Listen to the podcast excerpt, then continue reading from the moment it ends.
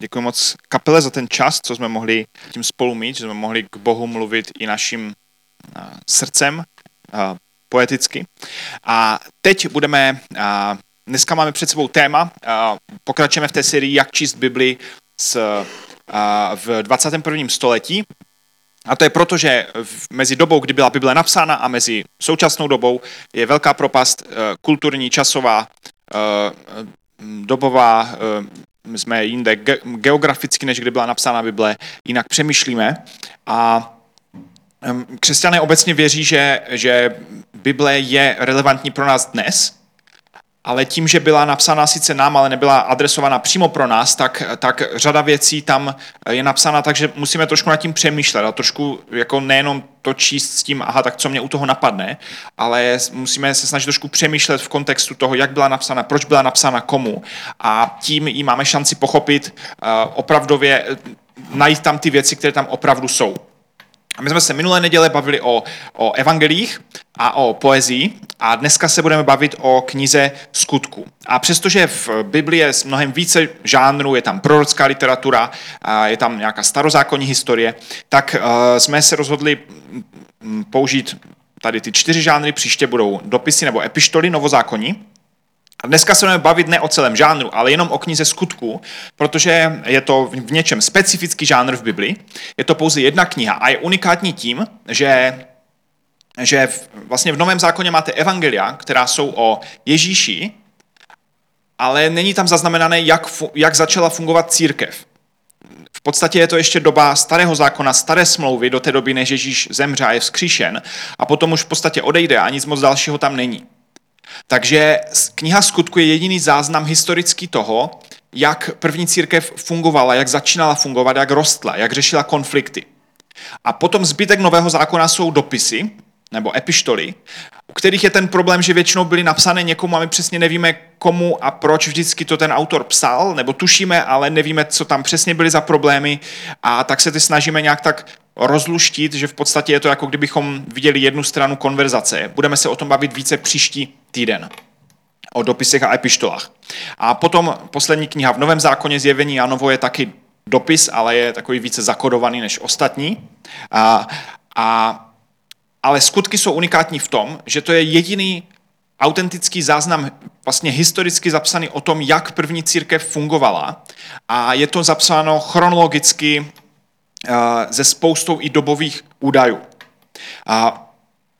Je to zajímavé v tom, že sepsal to Lukáš, který napsal i evangelium Lukáše a zamýšlel to jako jeden svazek.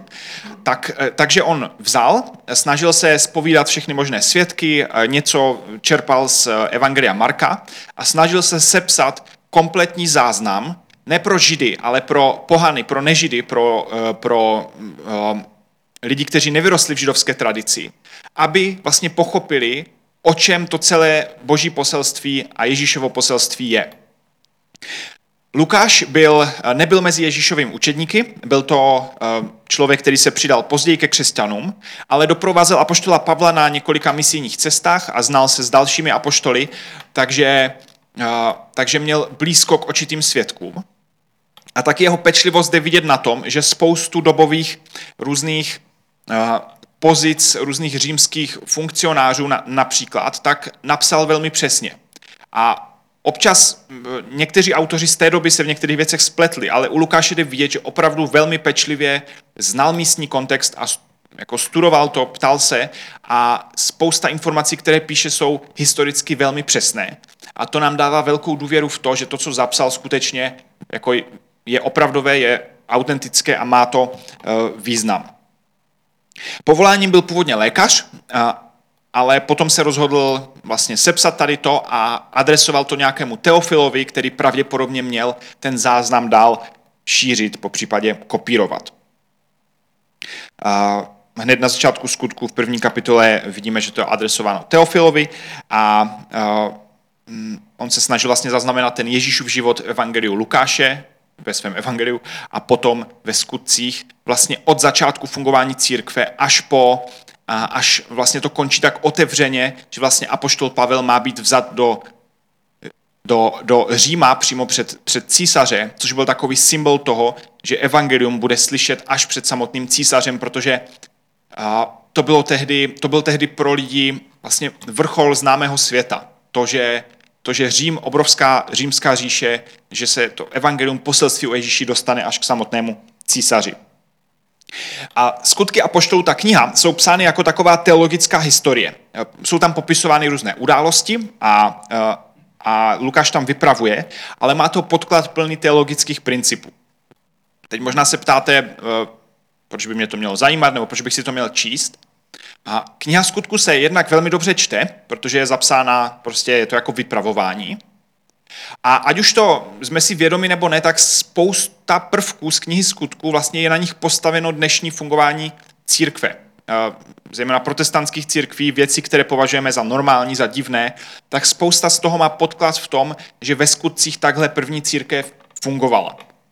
Takže jednak se to dobře čte, s Evangeliem Lukáše je to skvělý vlastně takový přehled vlastně toho všeho od, od Ježíšova příchodu až po, až po vznik církve.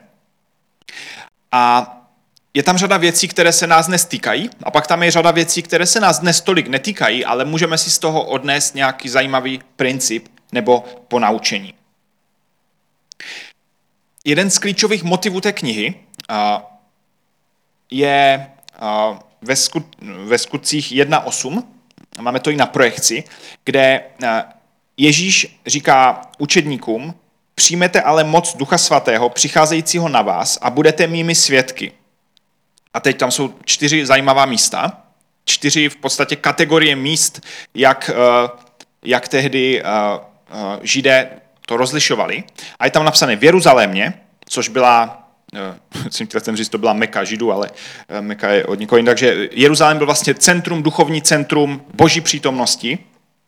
Potom v celém Judsku, což bylo vlastně druhá část toho království.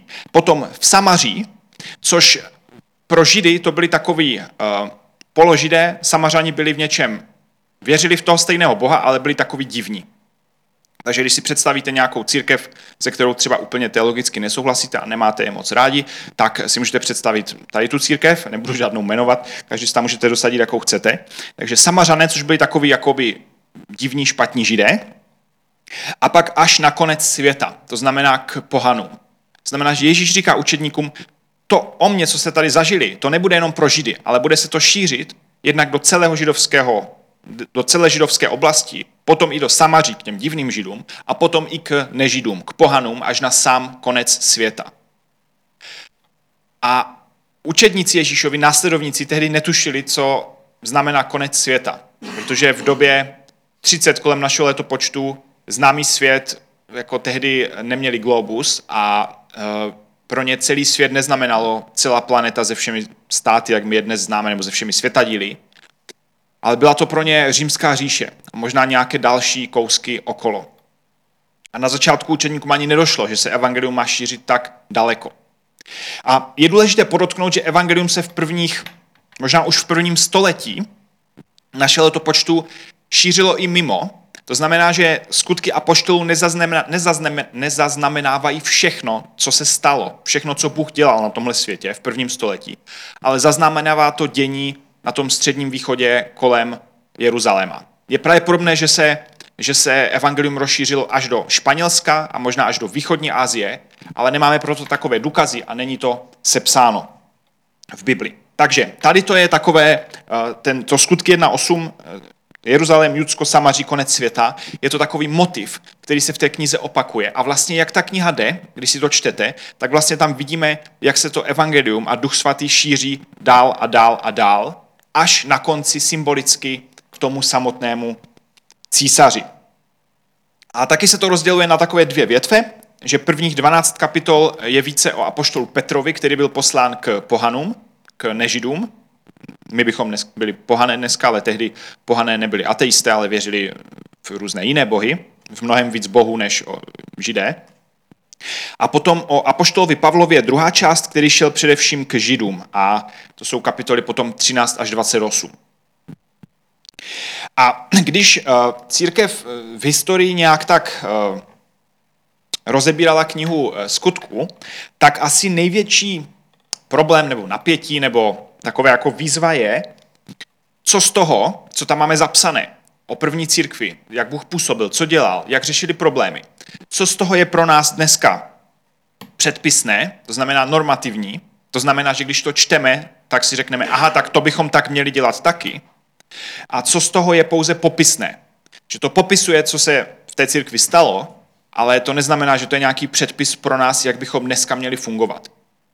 A rozdílné pohledy na tohle uh, utvořili, uh, nebo byly jeden z prvků, které utvořili to, že dneska máme takové různé, uh, různé církve, různé protestantské i evangelikální denominace církve, podle toho, jak různé církve vnímají, uh, co v Novém zákoně a často zejména v knize Skutků, co je pro nás předpis, že by takhle církev měla vždycky vypadat, tak, jak vypadala na začátku, a co je, co je pouze popis. Že takhle to tehdy bylo, Bůh to takhle dělal, mohl to dělat i jinak, ale je fajn, že tam něco dělal a je fajn si z toho vzít nějaké principy, ale nemusíme to přesně kopírovat.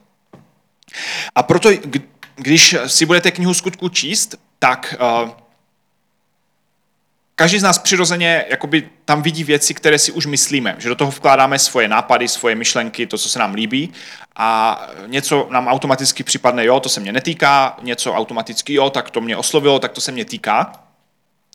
Ale já bych se chtěl dneska chtěl podívat na několik takových zásad, jak tady to rozlišovat možná co nej, nejsprávněji nebo nejobjektivněji, nebo jak nedát jenom na svůj první dojem, ale skutečně se snažit jako proniknout k tomu, jako jak to Lukáš myslel, když to zapisoval, o co tam šlo a jestli to tak Bůh dneska chce i pro nás.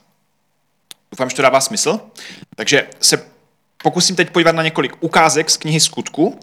Nevybíral jsem žádné nějaké chytáky, pokud jste dlouho v církvi, všechny, všechny ty ukázky znáte, ale chtěl bych se podívat na několik míst a z toho vytáhnout něk, několik principů, jak poznat, co se nás dnes týká, jak by církev dneska měla vypadat, a co se nás netýká, anebo prostě Bohu to je jedno a může to v různých církvích vypadat různě. Tak, první ten princip, nebo první taková zásada je, že se díváme na, na opakované výskyty. Když se díváme na motivy, myšlenky, hodnoty, které se napříč tou knihou opakují pořád, jsou konstantní. Což jsou třeba prvky jako modlitba. Často, když se rozhodovali Ježíšovi učedníci křesťané, tak se modlili. To je nějaký, nějaká opakovaná myšlenka, hodnota, která se tam opakuje, je tam často. A je to jasné, že by to mělo být něco, co je dnes při rozhodování minimálně důležité i pro nás. Ale pak tam jsou věci, které například, můžeme si teď přečíst uh, uh, nějakou pasáž, uh, takže k, skutky jedna, dvacet čtyři až dvacet šest. Učedníci vybírají nového apoštola. Jidáš je zradil, potom se oběsil, tudíž dvanácti už bylo jedenáct a potřebovali zase dvanáctého, aby, nevím, možná měli dvanáct židlí kolem stolu, nebo prostě, aby jich byl zase plný počet.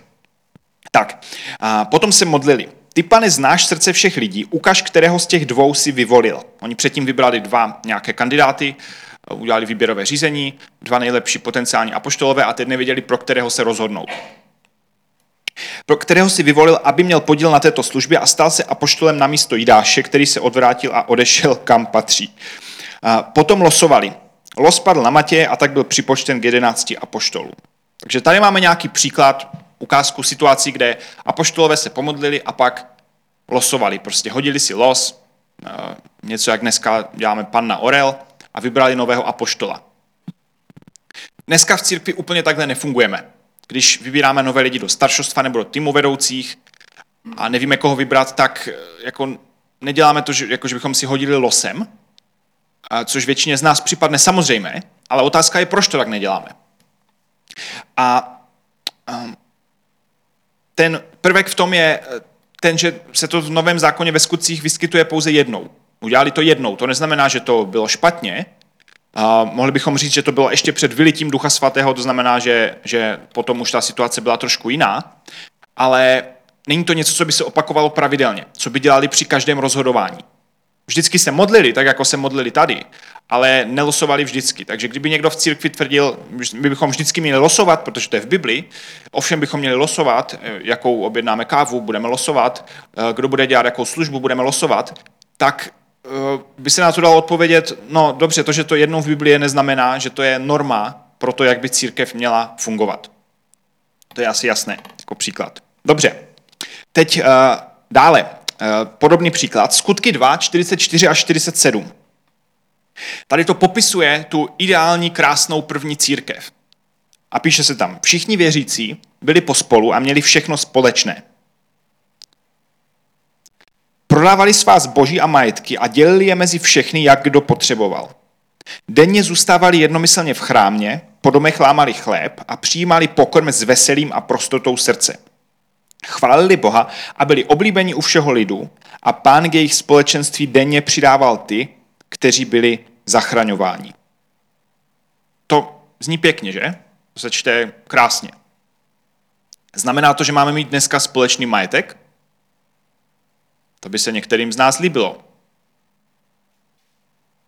Znamená to, že se máme denně scházet? Že se musíme denně scházet? Znamená to, že je tam napsané, že byli oblíbeni u všeho lidu. Znamená to, že křesťané mají být vždycky oblíbeni? Znamená to, že potom bude církev denně růst, když tam je napsané, že Pán k ním denně přidával nové zachráněné? Znamená to, že když uděláme všechno z toho správně, když budeme mít společný majetek, když budeme všechno prodávat, budeme spolu prostě každý den tady, od rána do večera, nebo po práci vždycky tu půjdeme. Znamená to, že to tak má být? Že to tak má každá církev vypadat? Asi ne. Ale proč? Jednak se ta církev takhle popisuje pouze tady, na začátku. Není to tak dál ve skutcích. Dál se tam osobní majetek nijak jako e, neeliminuje ve prospěch celku. E, takže je to spíš asi ojedinělá, ojedinělá událost, než něco, co by tak mělo fungovat pořád.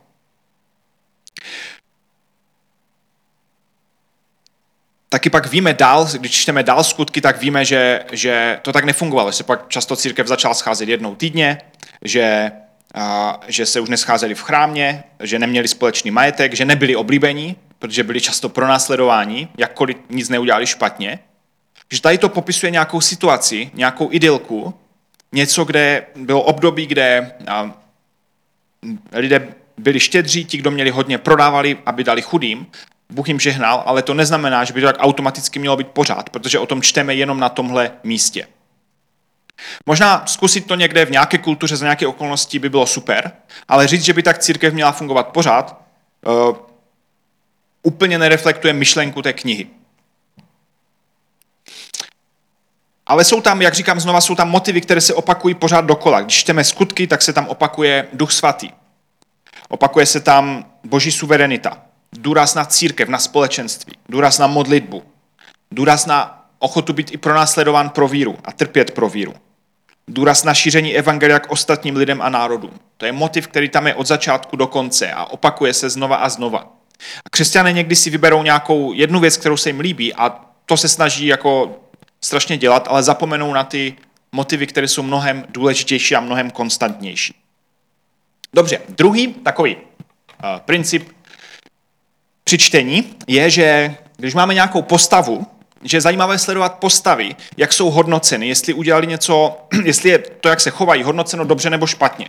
Že tím, že to je popisováno jako historie, tak uh, často čteme prostě, ten udělal to, stalo se tohle, ten šel tam. A není tam jak napsané, a Bohu se to líbilo, a Bůh tomu zatleskal, a Bůh se naštval, a Bohu to vadilo. Jako není to tam všechno hodnocené, jak moc to bylo dobré nebo špatné. Ale často, když je příběh a jsou tam nějací konkrétní lidé, tak je velmi konkrétně napsané, kdo třeba udělal co špatně, kdo naopak uh, udělal něco dobře. A my se často od těch postav můžeme učit a buď si je vzít jako odstrašující příklad, nebo jako dobrý vzor. Takže teď si, teď si přečteme jeden z nejhorších příběhů ve skutcích, že tam pár lidí umře. V podstatě to je jediný výskyt v Bibli, kdy Bůh někoho zabije, takhle jako, nebo jediný příklad v Novém zákoně, kdy Bůh někoho přímo usmrtil. A uh, můžeme se podívat na tuhle pasáž. Pravděpodobně se vám nebude líbit, zejména pokud třeba nejste úplně z církve, tak se vám nebude vůbec líbit, uh, uh, ale uh, Myslím si, že je v ní zajímavé ponaučení. Takže bylo to období, kdy je tam napsané předtím, že všichni měli všechno společné a o všechno se dělili a tohle období ještě nějak tak fungovalo. A teď se stalo. Tak jeden muž jménem Ananiáš se svou manželkou Zafir, Zafirou, pěkné jméno, prodal pozemek. Část utržených peněz ale s vědomím své manželky ukryl. Zbytek přinesl a položil k nohám apoštolů. Takže tehdy to bylo fungovalo tak, že apoštolové spravovali ty, ty uh, majetky, peníze přerozdělovali, přerozdělovali těm, kdo byli chudší. A lidé běžně dělali to, že někdo třeba chtěl přinést nějaký štědrý dar, tehdy jste to nemohli převést na účet, takže vzali a přinesli to těm apoštolům a apoštolové byli důvěryhodní, takže, uh, takže se věřilo, že to prostě přerozdělí tak, jak je potřeba. A tady ten pár uh, prodal, uh, mm, prodal pozemek a přinesl část z toho apoštolů. Petr mu na to řekl: Ananiáši, to tě tak ovládl Satan, že si lhal Duchu Svatému. Proč si ukryl část peněz za to pole? Co pak nebylo tvé? Nemusel si ho prodávat a když si ho prodal, bylo jen na tobě, co s penězi uděláš. Jak tě mohla taková věc napadnout? Nelhal si lidem, ale Bohu. Když Ananiáš uslyšel ta slova, skácel se mrtev k zemi. Na všechny, kdo to slyšeli, padla veliká bázeň. A ještě než budeme pokračovat, tak uh, už tady to je dost šokující. Uh, no, můžeme si to dočíst, ať máme celý příběh. Dobře. Mm, několik mladíků vstalo, zabalili ho, odnesli ven a pohřbili. Asi po třech hodinách pak přišla i jeho žena, pravděpodobně ho hledala, uh, která nevěděla, co se stalo. Petr jí řekl: pověz mi, prodali jste to pole za tolik peněz? Ano, za tolik, odpověděla. To jste se domluvili, že budete pokoušet Hospodinova ducha, řekl jí na to Petr. Poslouchej, za dveřmi už se blíží kroky těch, kdo pohřbili tvého muže a vynesou i tebe. Ihned se skácela mrtvá k nohám, když mladíci vešli, nalezli ji mrtvou a taky vynesli a pochovali vedle jejího muže. Na celou církev i na všechny, kdo to slyšeli, tehdy padla veliká bázeň. Příběh není pozitivní, co si budeme namlouvat. Uh, prostě apoštolové tam jako... Představte si, že bychom prostě měli setkání staršostva nebo týmu vedoucích a jako zháněli, když potřebujeme čtyři dobrovolníky na odnášení mrtvol, jako asi byste tam jako ani nešli. Uh, asi to nebylo tam úplně běžné, pravděpodobně všichni museli být v naprostém šoku, co se to děje. A ta situace je v něčem, uh, v něčem můžeme mít tendenci si z toho vzít jako špatný výstup. Uh, někdy si lidé z toho berou výstup, že, že, že skutečně všichni měli společný majetek a museli všechno dát jakoby do toho společného prostě sudu nebo něčeho. A kdo si chtěl něco nechat, tak uh, to byl prostě problém. A církev se takhle snažila kontrolovat jako lidi, kontrolovat jejich majetek a vlastně uh, prostě získat nějaký vliv a moc. Ale když si ten text čteme pozorně, tak přímo v tom textu je odpověď, co byl problém a co se stalo a uh, jako o co v tom příběhu skutečně šlo. Takže musím, můžeme se vrátit některým těm veršům. Tam na začátku je tam napsané, že, že uh, ten Ananiáš přinesl zbytek a položil to k nohám apoštolů a Petr se na něho naštval. A teď my si můžeme říct, jejda, tak proč Petrovi vadilo, že donesl jenom něco? Tak uh, to znamená, že už církev tehdy se snažila od lidí zhrabat všechny peníze a všechny ovládat a uh, že si apoštolové tam jako hrabali od všech a pak to napsali takhle, aby jako se ostatní báli a přinesli všechno. Ale tam je velmi jasně vysvětlené, co byl ten problém. Petr mu říká: co pak to pole nebylo tvé, nemusel si ho prodávat. A když si ho prodal, bylo jen na tobě, co s penězi uděláš.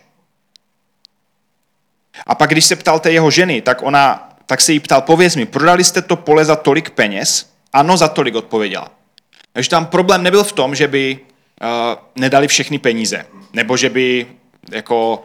že by vůbec museli to pole prodávat a dávat peníze. Tam byl problém v tom, že kdybychom si to převedli do dneška, tak představte si, že byste, máte nějaký pozemek rodinný, představte si, že byste ho prodali třeba za tři miliony a pak byste přišli do církve, přinesli tam dva miliony a řekli: já jsem prodal pozemek za dva miliony a všechno, co tady dávám, prostě na boží dílo, chci být štědrý, prostě ať vám to požehná, tady to všechno máte. Jako, jak moc musíte být divný jako člověk, jak moc to musíte mít v hlavě jako divný, abyste něco takového udělali. Jako, nikdo to po vás nechce a oni se tady snažili vypadat jako nějací rádoby mecenáši, jako filantropové, snažili se vypadat dobře a v podstatě vědomně lhali o něčem veřejně. Tam ty setkání byly takové, že tam prostě měli, byli apoštolové a lidé tak jako nějak chodili během dne za nimi. A bylo to vidět, bylo to slyšet. A vytvořilo by to precedens, že lidé prostě lžou rádoby, aby dobře vypadali, chovají se pokrytecky a že to Bůh a apoštolové tolerují a že to je něco, co je v církvi normální. A proto se Bůh, nevíme proč, z nějakého důvodu rozhodl tady zasáhnout tím, že je, a, že je usmrtil, což bylo, jestli si dobře pamatuju, poprvé a naposled v Novém zákoně. Ale problém tam nebyl v tom, že by dali málo peněz, nebo že by, uh, uh, že by uh, jako chtěli mít nějaké svoje peníze, nebo že by chtěli mít osobní majetek. Problém byl v tom, že sobecky, arogantně, jako veřejně lhali, aby vypadali jako dobří a štědří a duchovní lidé. A to byl ta, takový projev zkaženosti charakteru a vytvořil by to tak blbou, natolik by to jako nakazilo tu církev, že se Bůh nebo Duch Svatý rozhodl zasáhnout takhle. Takže vidíme tam nějaké charakterové věci v postavách. To neznamená, že to tak dneska bude Bůh dělat znova, v žádném takovém případu jsem neslyšel. Vysvětluje to to, že společný majetek skutečně nebylo něco, co by bylo jako očekávané, ale ukazuje to, jaký charakter se Bohu hnusí. Když někdo pokrytecky se snaží rádoby vypadat jako štědrý člověk a přitom lže vědomě. Tak, jo, dobře, můžeme od toho případu. Možná máte ještě pořád ještě víc otázek než odpovědí v hlavě ohledně toho příběhu, ale můžeme jít, můžeme jít dále. Tak třetí takový princip zajímavý, a to je poslední ukázka dneska, je číst příběhy v kontextu, nebo číst jednotlivé události v kontextu celého příběhu skutků. Někdy si z jednotlivého příběhu ve skutcích můžeme... Pardon. Někdy si z jednotlivého příběhu ve skutcích můžeme vybrat nějakou věc, která se nám zrovna v tom příběhu líbí a chtěli bychom ji kopírovat, ale některé věci mají demonstrativní význam pro celý vlastně postup Evangelia Ducha Svatého. Přečteme si jeden, jeden příběh a předtím si jenom vzpomeňme, jak jsme na začátku četli, nebo tak dostaneme do povědomí, jak jsme na začátku četli, že se evangelium mělo šířit v Jeruzalémě, v Judsku, do Samaří a pak až na sám konec světa. Tak, přečteme si o křtu etiopského dvořana. To zase celé přečtu a pak tomu něco řeknu. Takže Filip byl jeden z Ježíšových, z, jeden z, z učedníků nebo církevních vedoucích tehdy a Hospodin anděl k němu promluvil. Vstaň a vydej se na jih k pouštní cestě z Jeruzaléma dolů do Gazy. Vydal se tedy na cestu a hle, narazil na jednoho Etiopana. Byl to komoří etiopské královny Kandaky, který spravoval všechny její poklady, ten se přijel do Jeruzaléma poklonit Bohu a právě se vracel domů. Seděl na voze a četl proroka Izajáše. Duch řekl Filipovi, dohoň ten vůz a jdi vedle něj. Takže Filip prostě dohonil vůz. Tam byl etiopský dvořan, který byl pro Židy rituálně nečistý. S takovými lidmi se neměli stýkat, byl to někdo z jiné kultury. A je tady fajn, že se šel poklonit Bohu, ale eunuchové a ještě k tomu jako nějaký etiopský dvořan, to, bylo, to, byla jako, to byly skupiny lidí, se kterými se Židé nestýkali a nebavili. Takže Filip doběhne ten vůz, běží vedle vozu a, a Filip ho tehdy doběhl a uslyšel, jak čte proroka Izajáše. Zeptal se ho, rozumíš tomu, co čteš? Jak bych mohl odpověděl? Jedině, kdyby mi to někdo vyložil. A prosil Filipa, aby nastoupil a přisedl k němu.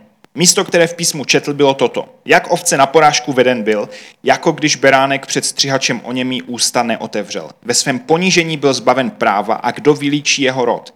Vždyť byl na zemi připraven o život. Ten komoří se Filipa zeptal, prosím tě, o kom to prorok mluví, o sobě nebo o někom jiném? Filip se ujal slova a počínaje tímto místem písma mu zvěstoval Ježíše. A jak jeli, cesta vedla kolem nějaké vody. Komoří zvolal, pohleď voda, co brání, abych byl pokřtěn.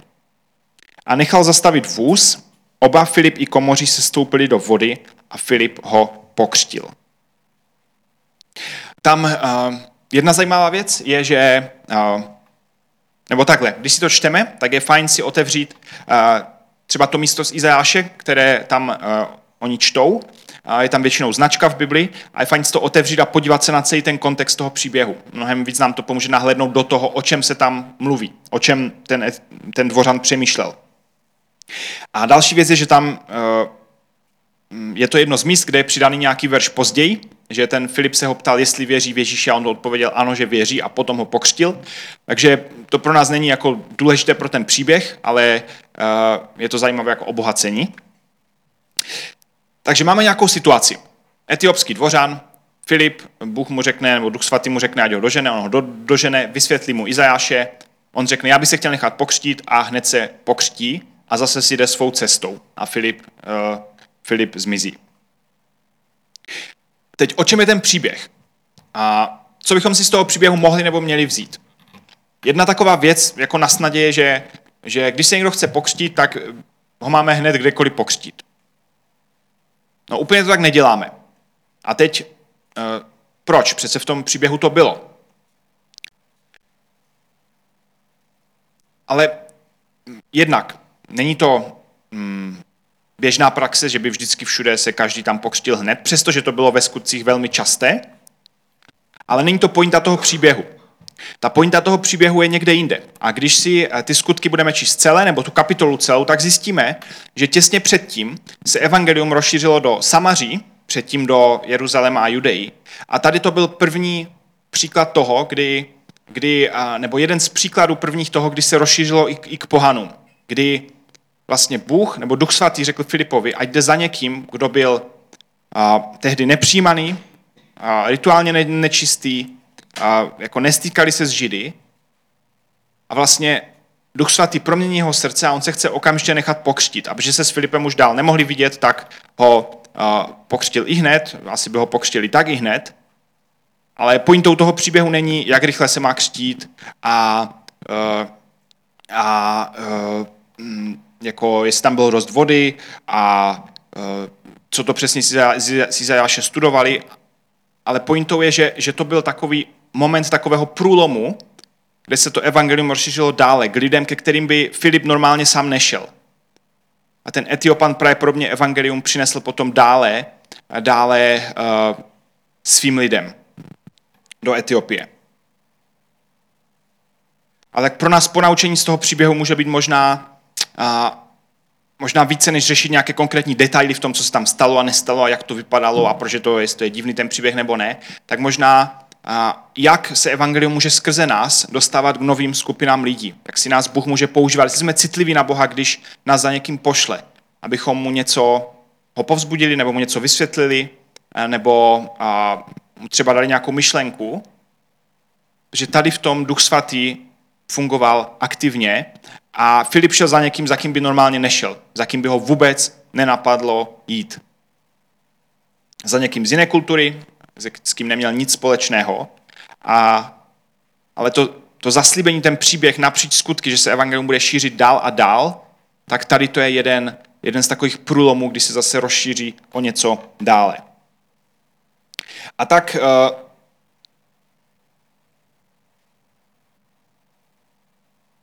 Jedna taková dobrá věc, taková dobrá myšlenka, kterou jsem vymyslel sám, je, že, že co, jako hleda, abychom hledali v textu to, co v tom textu je, a nehledali to, co tam není. Co není v textu, tak není v textu. To jsem vymyslel sám, zní to dobře, že? A když něco v textu není, tak jakkoliv by se nám to líbilo, aby to tam bylo, tak jako není úplně fér na tom postavit uh, jako naše závěry. Někdy některé věci v textu nejsou záměrně a nad tím můžeme přemýšlet, je to zajímavé, ale často tam vypravěč velmi jasně popíše to, co tam popsat chtěl, a to, co je nejasné, tak nám zůstává nejasné. A můžeme nad tím přemýšlet, můžeme nad tím diskutovat, ale udělat si závěry na základě toho, co tam není, protože se nám to líbí, protože se nám to hodí, nebo protože jsme tomu tak vždycky věřili, tak uh, není úplně, není úplně košer, že potom si přimyslíme nějaké významy, které autor nezamýšlel. Ale Lukáš, který o tom věděl dost, tam nějaké věci schválně nechal zapsat a nějaké věci tam schválně nepsal, protože by to bylo zbytečné, a to je pro nás dostatek. Další věc je takový závěr, že spíše než jak Bůh působí, nám chtějí skutky říci, že Bůh opravdu působí. Bůh si ve skutcích používal nesmírně bohaté množství všech možných, a všech možných vstupů, když, když lidi formoval. Někdy si použil anděli, někdy si použil Ducha Svatého, někdy to byly sny a vidění, někdy to byla Bible, písmo, někdy to byla jenom okolnost, nějaká situace, někdy to byla modlitba, někdy to byla diskuze s druhými, někdy to byli druzí věřící, kteří přišli a něco řekli. Bůh působí a působil bohatými způsoby a naší úlohou církve dneska není kopírovat přesně tak, jak to tehdy bylo a ve snaze, jako v touze, když všechno skopírujeme, tak budeme všechno dělat správně. Ale jsou zatím motivy a, a, a hodnoty, které se tam opakujou a které si Bůh chce používat i dnes. Takže na závěr jenom zopakuju ty zásady, ty, ty principy, o kterých jsme mluvili. Když čteme skutky apoštolů, tak bychom měli hledat opakované prvky, hodnoty a důrazy. Co bylo pro autora důležité celou dobu napříč. Co, co jsou tam takové vzorce toho, že, že skutečně na tom to stojí, na tom stojí církev, na tom stojí boží fungování. Potom se dívat na dobré a špatné příklady postav. Často je tam popsán někdo jako vzor anebo jako odstrašující příklad a jeho motiv, jeho charakter nám hodně pomůže vidět, co Bohu vadí a co má Bůh rád. Potom hledat, co je v textu explicitně řečeno. To, co tam je, tak to brát vážně a to, co tam není, tak, tak brát méně vážně. A potom, že bychom měli číst ve světle celého příběhu Evangelia Lukáše a knihy Skutků. Nejenom si vybrat příběh osamocený a najít si v něm, co se nám líbí, ale vnímat celé to flow toho, jak ten děj jde a co se tím Lukáš snaží říci. Tak, to je pro dnešek vše. Doufám, že to bylo v něčem prakticky užitečné, že třeba vaše kniha Skutků bude vaše příští kniha, co si rozmyslíte v knize, v Biblii přečíst. A teď mi dovolte se pomodlit a, a, a budeme zpívat ještě jednu píseň.